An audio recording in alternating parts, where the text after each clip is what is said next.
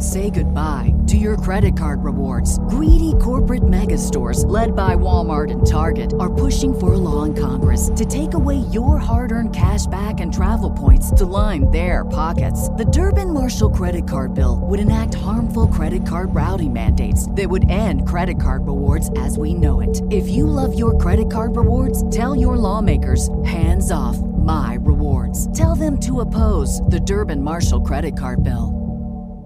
This is the Read to Lead podcast, episode 346.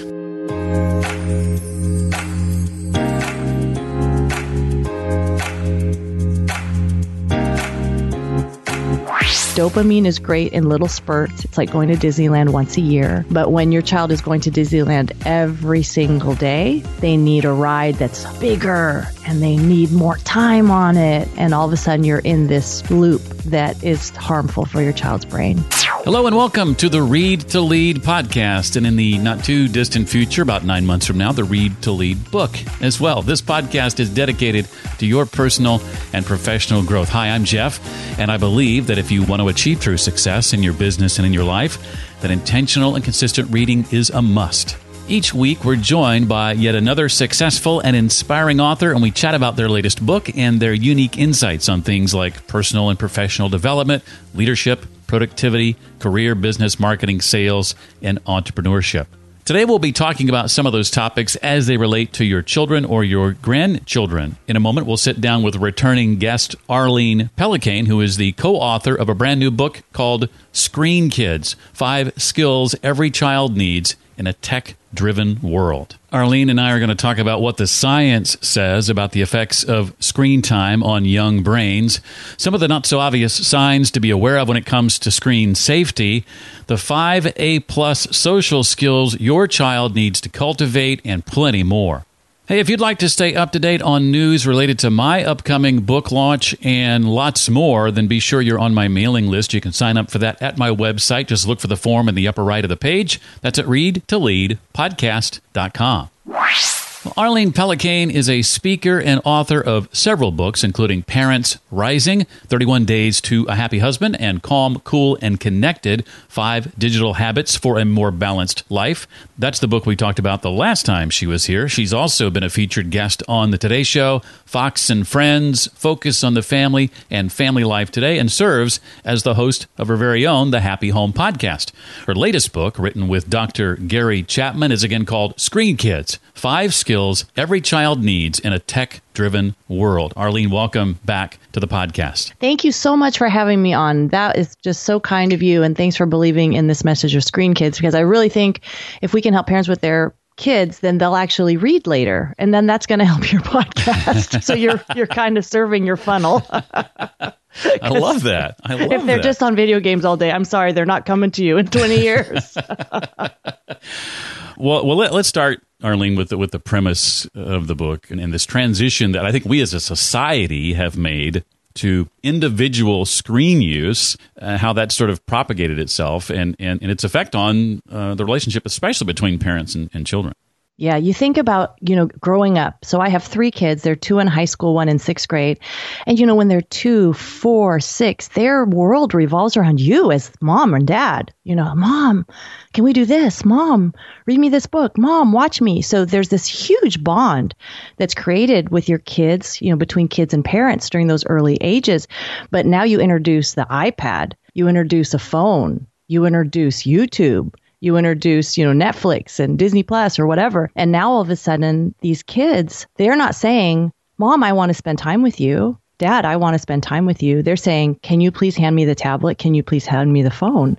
You know, if we kind of can step back and think about this and think, wait a minute, are these kids more, would they be sadder if you said, Hey, mom and dad are going away for the weekend? or would they be sadder if they said, You're going to lose your tablet for the weekend? You know, and, and that's kind of like a mm. funny proposition, but when you th- really think about it, it's just that idea of asking ourselves as parents are we giving our children the best opportunity to connect with us relationally, to have that love and belonging come from a parent that loves them? Or are they really spending a majority of their time circulating, you know, not around a parent, but circulating around devices? And that that's a wake up call, I think, for a lot of us. Yeah, and just this morning, I was, I think it was uh, Facebook. I was on briefly, and I saw a poll. I didn't, I didn't click the link to see the results, but the poll was: Would you rather go 30 days without a shower or 30 days without the internet? With with the the the inference being, most people are going to say the shower. yes, we stink, but we're connected. That's right. well, it, and it's important to, to, I think, to distinguish that you're not necessarily saying that that all technology is bad. I mean, I think about how you know technology like Zoom has allowed many of yeah. us to connect in a year like this one where we might not have otherwise been able to.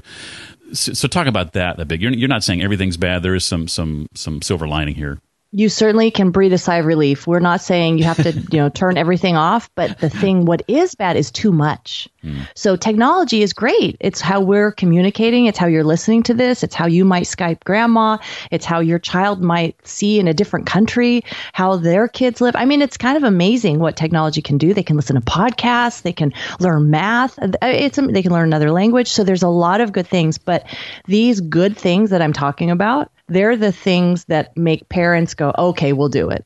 But then when you really see what is your child doing? Oh, look, they're talking to grandma and they're learning about this water project in Africa. They're not that's not what they're doing, mm. right? So so I think we have to be realistic. So yes, we adopt this technology, but we have to realize that if we're on it too much, and really for adults too, but to, you know, particularly for kids with their brains still developing till age 25, if they're on it too much, that's going to be problematic. So what I love to do is, and you can teach kids this, you can teach your grandkids, you can teach your kids, hey, is that a digital vegetable?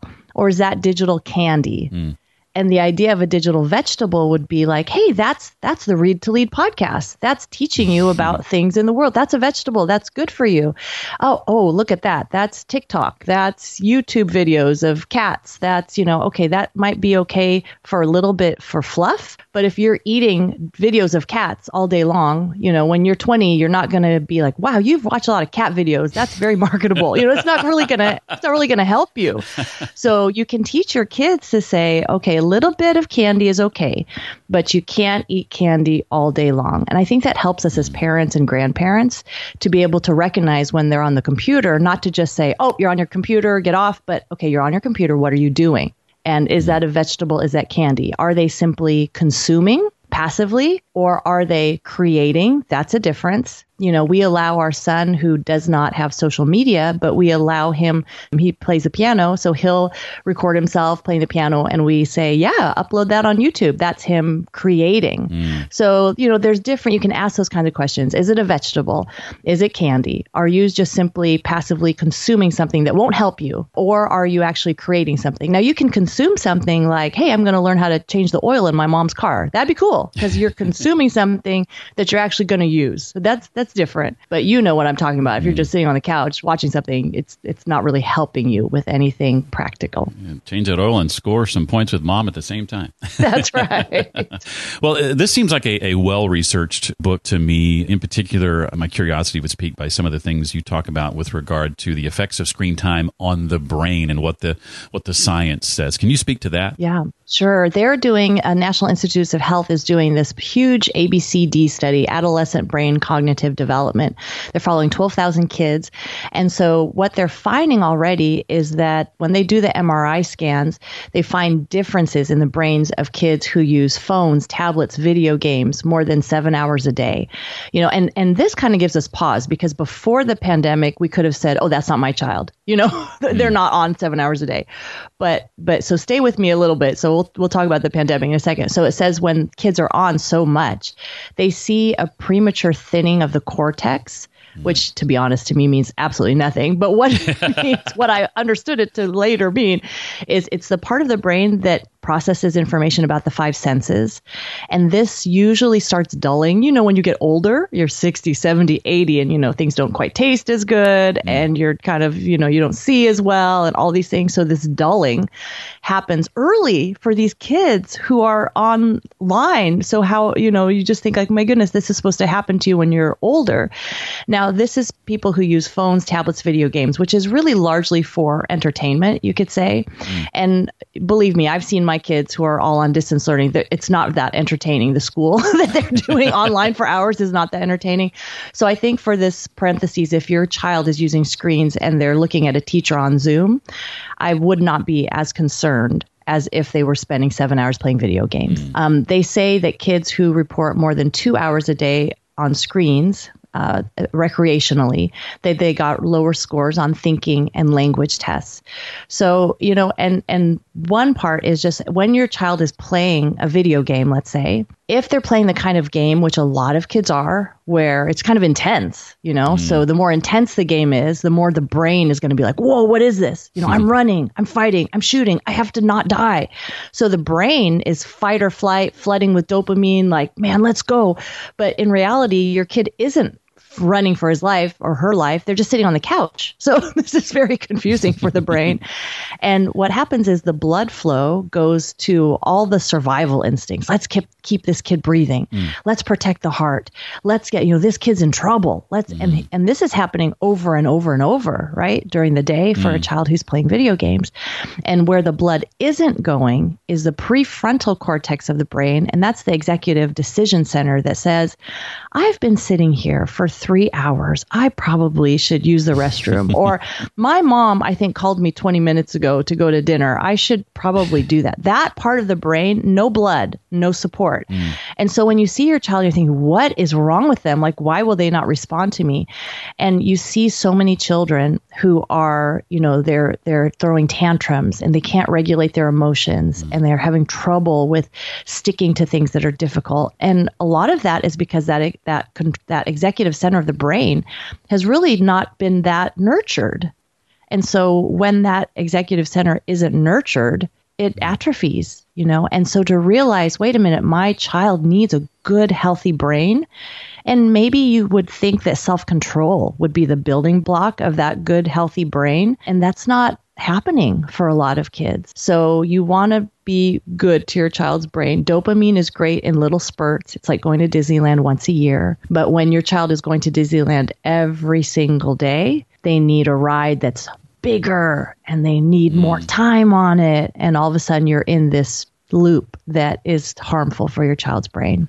My, my sister, who is a teacher herself and, and has a couple of kids to raise, yeah. she's got two teenagers now used to be uh, criticized for the limits she put on her children with regard to, to technology. And I see now that they're teenagers how well adjusted they are by and large by having had those those limitations uh, yeah. put on them at, at, such a young age. Related to what you had just talked about, I'm a child of the 70s, and, and I think one of the studies you talk about is that back in the 70s, you know, we were exposed to screens about the time we were four, and and today that's more like four months. Yes. I mean, talk, talk a bit about the impact of screen time starting so much earlier than it once did. oh, did. my goodness. Yeah. So just that's what it used to be, you know, like, hey, let's wait till they're four. And now, you know, you see babies. And I tell you what, all you have to do anecdotally is when you're in the store and if you see a one year old or an 18 month old and they're sitting in the little stroller and they've got that iPad in their hands and they're just staring at that iPad and you're thinking, wait a minute, this is their time in the real hmm. grocery store to look at the, this is the real fruit that you eat. You know, I mean, there's so much sensory available when they go to the grocery store, and yet all they're doing is looking at that screen. And so I think there are huge hits for language because when a young child, so let's whether they're four months, one year, two years, three years, when they are with a screen, the studies have shown that the background noise disappears, right? Because when there's no screen present, what's the mom or dad or grandma or grandpa doing? They're talking. Mm. They're saying, like, okay, we're going to the store now. And oh, look at that celery. It's green. They're talking the whole time. And teaching. Sincerely and teaching. And so this is how the child is going to learn language. This is how the child learns, oh, now it's my turn to talk. Oh, look, that object means that. I mean, this is huge. But now, instead of having that talk time, if there's a TV on the back in the background, if there's an iPad being held, if there's a phone in the hand, that opportunity for conversation is gone. Mm. And and you multiply that over the moments of the day. So all of a sudden this child who might have had a vocabulary of thousands and thousands and thousands and thousands and thousands of words by the time they were 3, you know, now they're like iPad, you know, they, they they don't get that. Now sure there are apps that are language apps that happens, but it's still never as good as a real time conversation with people. You know, things motor skills, things like stacking blocks. So they might be a whiz at that iPad, but you give them a bunch of blocks and they don't know what to do. And if the kids don't pick up those skills when they're young, you know, so let's say a child hits age five and they're not a strong reader. They don't know how to stack these blocks very well. Mm. They're not great at self soothing. They need that device. All of a sudden, now you have a child who's a kindergartner who's having a lot of trouble because they are not recognizing the letters and they're not, you know, they're behind. When we moved into our house, it was just all surrounded by dirt. You know, we lived in this new development, but we were five minutes away from my mom and dad, and they promised, believe me, they're going to build this up. And we mm. said, okay. And of course, now there are roads to everywhere. Of course, it's completely built up and you can't see dirt for miles and miles and miles and miles. But imagine if that had never happened. If we just had dirt and we're just like, man, I don't even know how to get to the store. Mm. Well, for kids, as they're growing up, their brains, it's just all these dirt pathways. And if they don't get a pathway built, it just doesn't get built. So if they don't build a pathway that says, oh, this is how I act at mealtime. Oh, this is a book. Oh, look, this is the letter A. Oh, she's sad. I should comfort her. if those roads are not built when they're young, it's going to be a whole lot harder to build those roads when they're older. And instead, the roads go to the iPad, the roads go to the video game, the roads go to easy places, and that's something really hard. So I think for young kids, I feel like that's where we really need to be like, whoa, danger, danger, danger. Because for little kids, it's such an easy swap. If they don't think that the iPad exists, like you never give it to them, mm. and instead they get a book, they're going to be just fine they will like that. So I think that's where for young kids we have to go, wait a minute, we cannot let this slip. Mm, as a childless adult, and, and, whether I have children or not probably doesn't play into this, but I, I, can think of the number of times I've been out in public, like at a restaurant, yeah. and been thankful to the parent that handed their toddler a screen sure. for my own sanity. Yeah. Uh, and so I'm thinking of those parents, or maybe even even totally, single sure. parents who might be hearing this and saying, "Arlene, I'm juggling so much. How am I supposed to yes. you know, get occasional you know, me time or quiet time if I don't leverage a nearby screen? Is it as easy as just handing them a book?" Yeah. And I would say that if you will do something hard now, it will be easier for you later. And you mm. just have to believe that. So if you're like, oh my word, there is no way I am coming home from a long nursing shift and then my child is like this. And of course, I need them to watch their show, you know, whatever it is. But if you will hit that hard thing and say, you know what, for seven days, we are going from this time to this time. Here's your toys, here's your books. It's all you're going to get and that child just freaks out for the first three or four days, if you hold strong, by day five or six, they're like, well, I guess this is all I'm going to get. I guess I'll start reading. Truly. And then maybe week two or three, you're like, wow, this is so much more peaceful. My child is reading for half an hour and I'm able to get stuff done you know and i would say an early bedtime you know even with your older kids no devices in the room uh, but you can say hey you can read in your room you can draw in your room you know you can, and even though you'll think like oh my word that will never work if you believe it will work you know you've got to believe with your own attitude first like nope this is going to work. Then eventually your kid is going to adopt this thing and go, I guess this is the new normal. Because a home where kids are reading is so peaceful, so peaceful. Like you feel good because your kid's in a book, they're quiet, you're doing something else, they're learning. Whereas uh, uh, instead, if you put that same home and instead of being enthralled by a book, they're enthralled with a screen, now you're like, what are they watching? Mm. Who are they talking to? Are they getting addicted to it? Are they sneaking around trying to do things I don't want? You know, so it it's just over the long term, mm. if you will swap a half an hour of device time with a half an hour of reading time, that will be so much better for your child and you'll still get your downtime. I am so thankful that I personally didn't grow up with the internet. I didn't grow up with social media that uh, Right. I didn't even have. I think, except for maybe an old hand-me-down Atari system, I didn't even have you know, any video games at home. It was you know I had to go to the arcade if I wanted to play video games, Right. and so the the opportunities were few. Um, talk a bit about the impact on our emotional health with regard to screens and in particular uh, uh, video games uh, one of the things i thought was really compelling was some of the sort of telltale signs you talk about you know if you're concerned that your child might be addicted to gaming Now, you might have a child, and this is going to be very few and far between, that can play video games and it's no problem. It doesn't hurt them emotionally. It's like a nice little thing for them.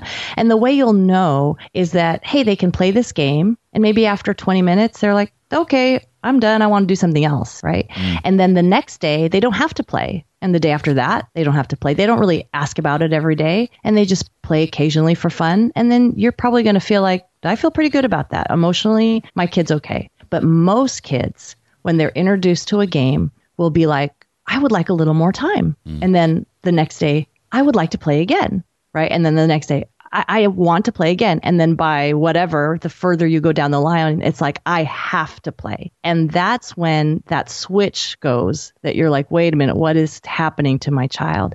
Uh, you know, and you'll know emotionally if your child is only in a good mood when they're gaming or when you allow them to game, when they know gaming is coming and that's how they can be okay, then you know, like, oh, this is a little bit of a problem, right?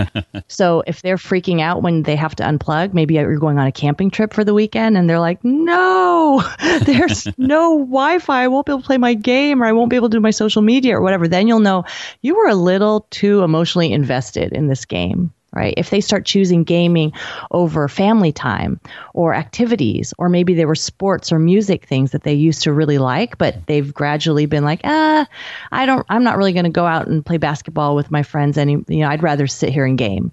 Then you know, hey, something's going on. So if you see them changes in their behavior, they're only in a good mood when they're gaming. They want more games over time. They freak out when they're unplugged. They choose it over other activities. They're sneaking around to use it. Then you know, you know what, we we've got a problem on our hands. And when a child is on the screen, that's time away from like real life skills. So learning a real life skill, whether it's woodworking or reading or writing, you know, mm. essays or cooking, whatever it is, all those things build competence in the heart of a child. Like I could do that. But every time they're on a screen, that's time that they're not spending doing real world skills that that kind of helps them because as they become teenagers in those tween and teen years, they're kind of figuring out, you know, who am I am I worthy? You know, do I belong? What's my identity? And unfortunately, if their identity is found in video games, like my identity is found in how hmm. good I am at gaming, you know, Right. how how much money I spent on that game so that I could have the best like, you know, ammo or whatever, you know what I'm saying? If I've got these great skins, so I I'm a good person. So that's a very fragile sense of emotional health. And for many girls, it's how many followers do I have? How many people responded to my photo? How do I look compared to all the other people I see as I'm scrolling through? And that's not going to lend to emotional health at all for mm. girls. Instead of for girls and boys saying, you know, am I loved by my family? Do I have skills in the real world? Do I have friends, like real friends that stand next to me and do things with me? That's what gives a child emotional health. And, you know, we see anxiety and depression up 37% between 2005 and 2014.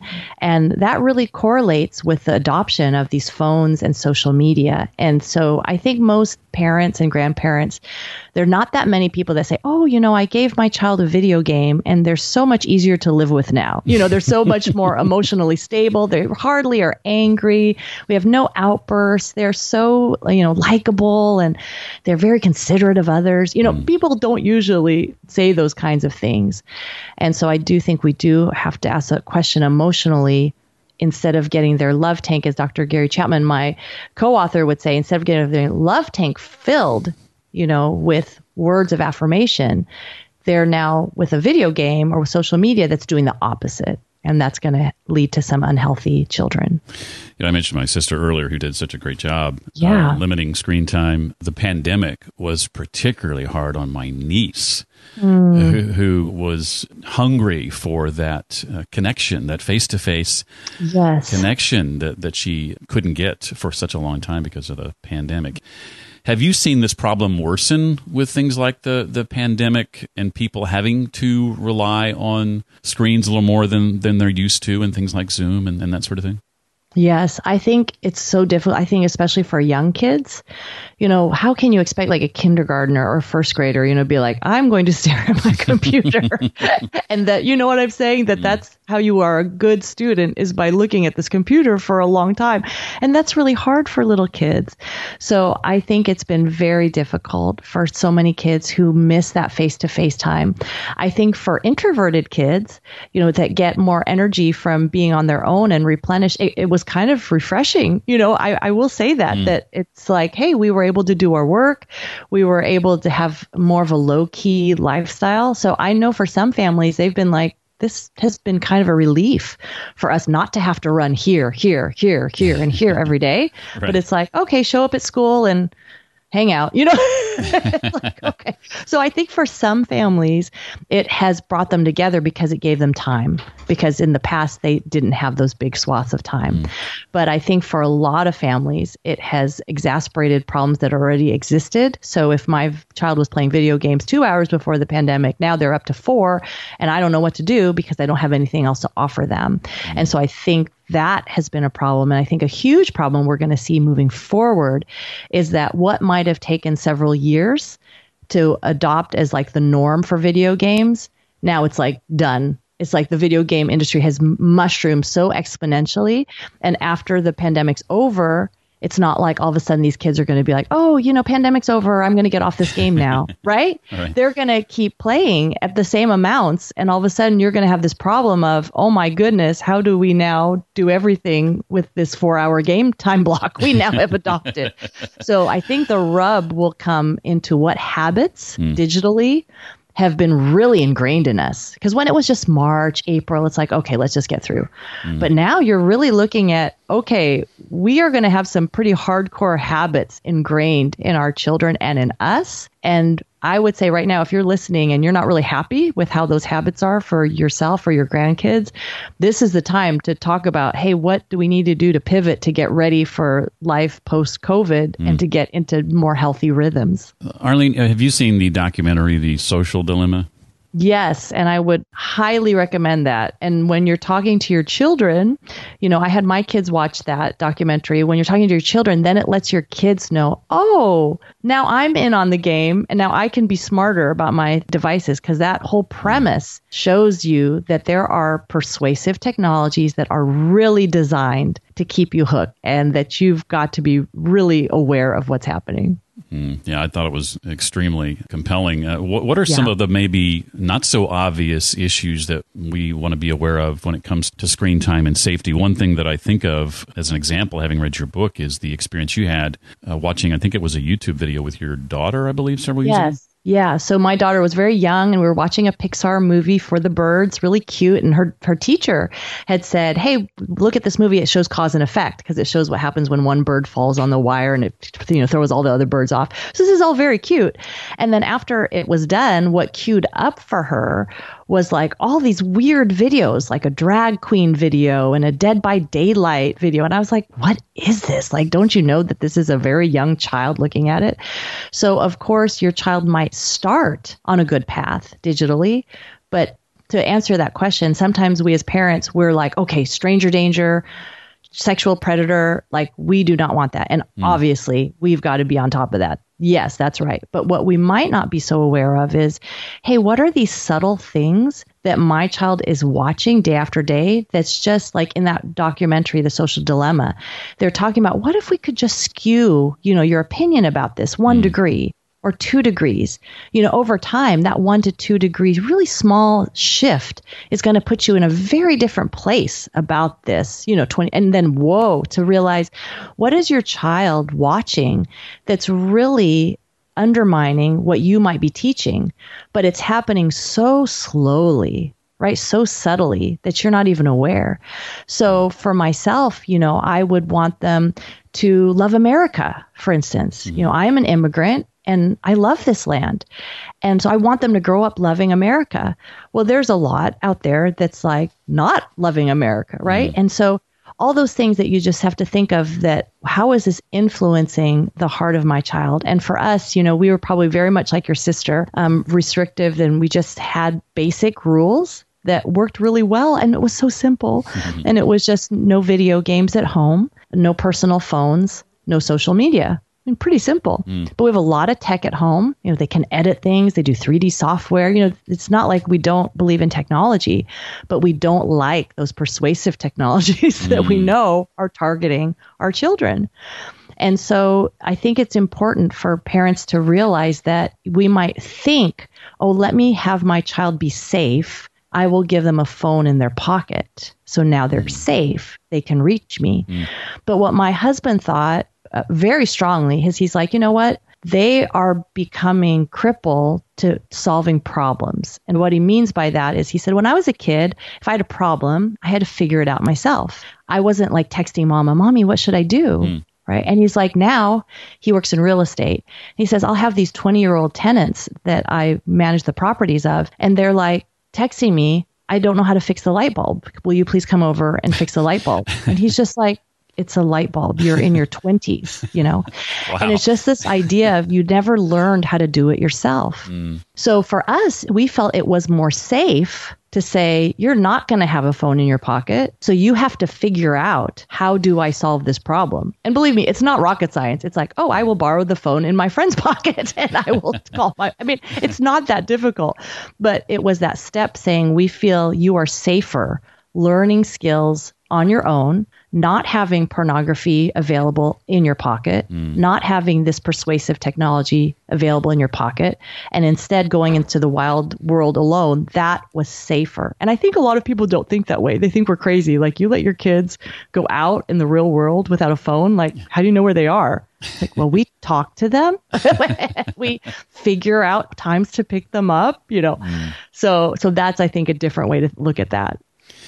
Yeah, I appreciate that, and and and I think too, just to to make a um, battle cry, I guess, with yeah. regard uh, to reading, I think about how with the invention of the printing press, books, I think, in a lot of ways, rewired our brains in in a, in a positive way, and and now I, I see the that rewiring going another direction with information that has to be quick and fast and bite sized and, and, and so easy to consume. And I don't know why I felt the, the need to interject that. It's not necessarily directly connected to the conversation we're having about technology, but I guess in a way it is. But I just want to put that out there and, and just be an advocate. That's why I do this podcast, be an advocate for uh, spending more time in, in more books and, and how that impacts the brain and how that wires the brain in, in such a powerful way. I think it is a, a, a, huge connecting point, what you have said, because if your child is a strong reader in school, they are going to do well. I mean, it's the leading predictor. And if they do well in school and they feel successful there, that's going to be a foundation for more success, right, as they grow up. Mm. And and so that's really important. And so you can ask yourself, you know, can I leave my child with a book and can they get lost in a book for 15 minutes, a half an hour, an hour, two hours, regard, you know, depending on their age? And if the answer is no, then you know like oh there is a problem something something is wrong mm. you know i used to cite this study and I, will do it now because people will wonder well if my child isn't in technology? Will they be left behind? You know this is a technological world. Mm. and they did this study at ucla where they took people who were on the internet all the time and those who weren't and they scanned their brains. And yes they were different. The the users showed brain activation for quick decision making peripheral vision things like that. They told the non-users just go on the internet one hour a day and come back to us in a week. So they'd only been on five days a week five hours that's it. They scanned their brains and they looked exactly the same as mm. The expert users. Very quickly, they learned, oh, this is a banner ad. Oh, I should look here. You know, they very quickly learned that. But think about a child trying to pay attention trying to get through a book without any pictures mm, right mm. so my son who grew up without video games etc i could bring him to a friend's house and he could easily game for hours with no problem. You know what I'm saying? Like mm-hmm. that's really easy to pick up. It's it's a very easy barrier of entry. Right. But can I take that same child who's been gaming and say, "Hey, here's a book. You've got 5 hours." You know, how they they just you can't change quickly That's an attention muscle. And that's one of the A plus skills of attention that we talk about in Screen Kids. There's an attention muscle that has to be built over time in children to be able to read and think deeply. And that's being, you know, I can feel it that I skim passages, you mm. know, where I used to read more thoughtfully and I have to kind of slow down. And so for kids, if they're just used to the fast pace of technology, it is going to be hard for them to become readers. And I think it's in the future, the problem is it's going to be very easy to manipulate masses of people because all you'll need is a little bit of a soundbite and the people will go instead of questioning and wondering, well, what does this really mean? That there will be fewer and fewer kids who know how to reason with that kind of depth. Wow. Well, one of the highlights of the book is is in part two the the series of A plus social skills that that you outlined. You just mentioned attention. Yeah. Um, uh, would you be willing to uh, say a bit about uh, the others? The other sure. four? Yeah, so we know about the A plus academic skills, but you, if you really think about it, you'd rather have these skills, and they are the skills of affection, that your child knows what it means to be loved and to give love. They they're well versed in mm-hmm. love. The second is appreciation. They're a grateful child. They're the child that looks up and says, "Thank you, Mr. Brown, for your wonderful podcast." You know, and you'd be like, "Who is this child? Where were they born?" You know, because technology fights against gratitude mm. because it gives you endless choice and everything's instant. Wow. So you get a child that's like, "What's next?" and why do I have to wait so long for that? Right. You know, and who wants to live with that? The third is anger management. So we're all going to get angry. How do we deal with that? Do we deal with that in a healthy way, in an un- unhealthy way? Apology is the fourth. Do I know how to own up for my own mistakes? You mm. know, and say I'm sorry. Or do I just ignore you? Do I just unfriend you? Do I just blame someone else? And then that last skill of attention. So if a child can grow up in your home with these A plus skills, affection, appreciation, anger management, apology, attention, they're going to be much better prepared hmm. than the child who doesn't possess these skills. Love it. I have a couple of questions for you, Arlene, not directly related to the book, but before Yeah. I do that, anything else you want to make sure we know? You know, I, I want to say something about my son, Ethan. So when I talk to him about book reading, and, and I say this because of your audience, because so many of his peers don't read. Now, he mm. has a good friend. He actually has a few good friends who are pretty intense readers. So I will say that if you're afraid your children won't find friends who don't, who are not like endlessly online, they do exist. So if your child's like, I am the only one, just know there's about three others. So they do exist. But He's like, Mom, books are so cool because think of it. Someone spends perhaps their life's work thinking about something hmm. and then they put it in a book. And then I can take two or three weeks and I can learn what it took them years to figure out or develop. And I can do that over and over and over again. And I just, I was like, whoa, that's so cool. You know, and this is, this is a 16 year old boy, you know? so I just want to give you hope that, that if you will raise your kids to love books, uh, so first of all, Jeff will have people to listen to his podcast in 15 years, so that would be really good. But if you will just nurture that love of books in your children, it's going to open so many doors for them, and it's going to make life so much easier for them as they grow up. Uh, it's it's also why I'm writing a book called Read to Lead, a book about reading because Yes. I'm trying to Perfect. trying to keep it alive uh, for sure. Yeah. Well, well, speaking of books, uh, Arlene, what's a what's a book or two you've encountered over the course of your uh, career that's left a lasting impression on you? Maybe one that you you go back to and revisit occasionally. Yeah, I, you know what came to mind was the Five Love Languages by mm-hmm. Gary Chapman, and of mm-hmm. course how how easy he's my co-author with this book, Screen Kids. But that is just so helpful to say, okay, in my marriage, so if the five love languages is how you give and receive love. So my husband's love language is acts of service, mm-hmm. which means he feels loved when I do stuff for him, when I clean the sink, when I put gas in his car, things like that, and physical touch. Well, of course, those are like my least, right? So so here I am talking to him because I'm words of affirmation. oh, babe, this was so good. This was so good. This was good. And here he is like doing stuff for me and I'm like, he doesn't talk to me, you know. So it is very helpful. So for any relationship, that book is something you can go to, look at, revisit. Uh, it's so helpful. Five love languages. That's funny. I'm I'm, I'm a combination of you and your husband. Uh, I'm, That's I'm funny. words of affirmation and acts of service. Yes. Those are my two favorites. Well, as you look ahead uh, to uh, 2021, what's uh, what's got you excited for you and your team that you can share about at this point?